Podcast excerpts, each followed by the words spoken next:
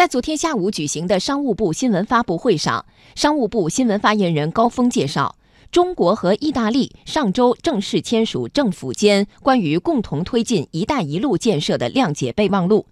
意大利成为七国集团中首个签署“一带一路”倡议谅解备忘录的国家。高峰介绍，双方企业签署了十份商业协议，总金额达到三十三亿美元，涉及金融、装备制造、基础设施建设。第三方市场合作等领域，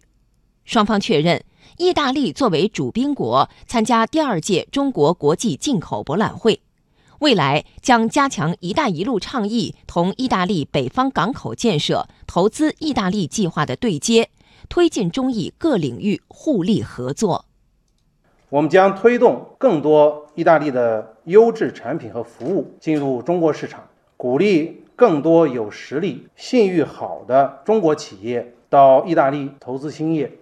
在空间科技、基础设施建设、交通、环境、能源等领域推动双方合作，取得更多的早期收获。在能源、金融、基础设施建设等领域积极开展第三方市场合作。